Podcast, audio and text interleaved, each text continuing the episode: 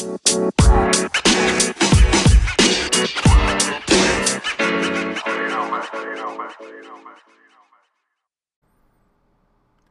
morning, afternoon, or evening, wherever you are in the world. Welcome to DBN News, the daily news that even plants crave, and Anchor's number one gaming news podcast.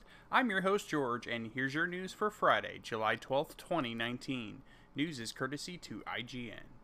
Star Wars Rise of the Resistance, the new attraction to be added to Galaxy's Edge, is opening on December 5th, 2019 at Walt Disney World Resort in Orlando, Florida, and in January January 17th to be exact, 2020 at Disneyland Resort in Anaheim, California. Announced by Disney, Rise of the Resistance will blur the lines between fantasy and reality and put guests in the middle of a climatic battle between the First Order and the Resistance.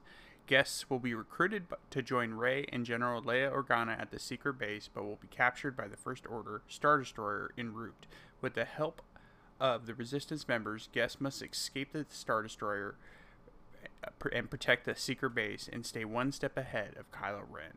Disney also shared a special poster for the ride styled after the classic Star Wars movie posters. This can be seen on IGN's website, and it is awesome, guys. This poster looks so so nostalgic and cool.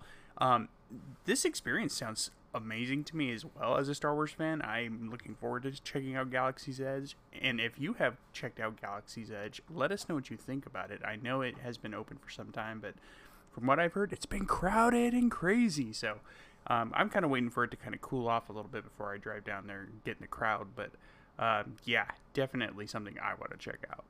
And now we're going to take a quick short ad break. Hi, everyone.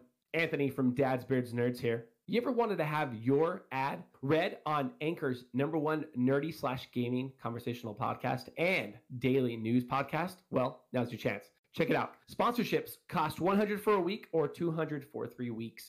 Your ad will be read over our week's worth of content, which includes DBN news, any reviews we might do, and our DBN Prime podcast. All ads are to be paid via our DBN PayPal. And if you are interested in this awesome, awesome deal, you can contact us at dadsbeardsnerds at gmail.com. We look forward to hearing from you. Now, back to the show. Welcome back. Thanks for listening to the ad and supporting the show. Capcom released new footage of Monster Hunter World Iceborne expansion, which includes gameplay featuring Glavenus, a better look at the new hub area Seliana, I'm sure I'm butchering that name and I apologize, and a tease of Brachiodios. After fo- showing the fierce blade-tailed Glavenus in action for the first time, the trailer show moves on to show the never-before-seen variant monsters.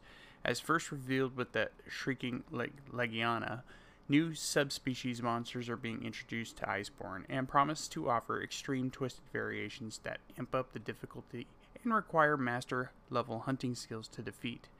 Fulgur Anjanath, I'm sure I'm butchering these names, guys, and I apologize, uses thunder the thunder element to deal damage instead of the standard fire element. Ebony or Ordagoron boy, I butchered that one, uses dragon element while the standard doesn't use any element at all, but does inflict bleed damage. Players can most likely expect new armor sets from these variants as well.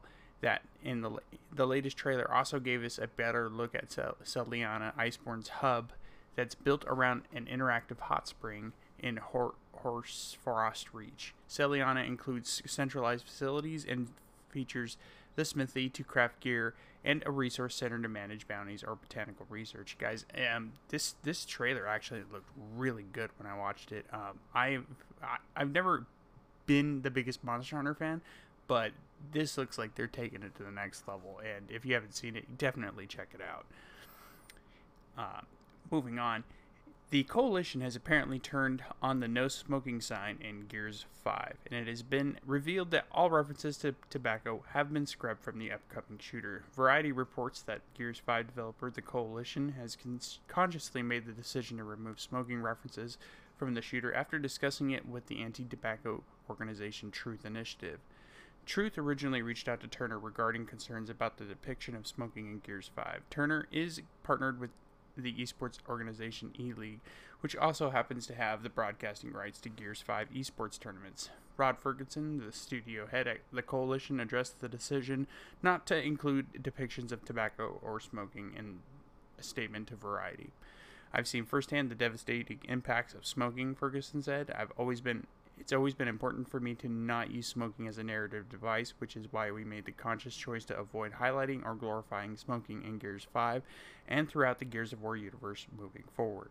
Only a handful of characters in the Gears of War universe regularly smoke tobacco, cigarettes, or cigars. Specifically, characters like Michael Barrick and Alexandria Brand have been portrayed smoking cigars.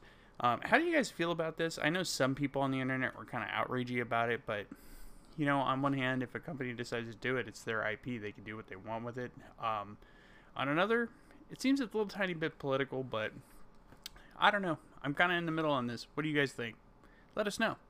And that's it from the news today, guys. Let us know, like I said before, what you think about any of the stories we talked about by sending us a message on Anchor, the free app we use to record our show, and you may get featured in our next episode of Dad's Beards Nerds Prime.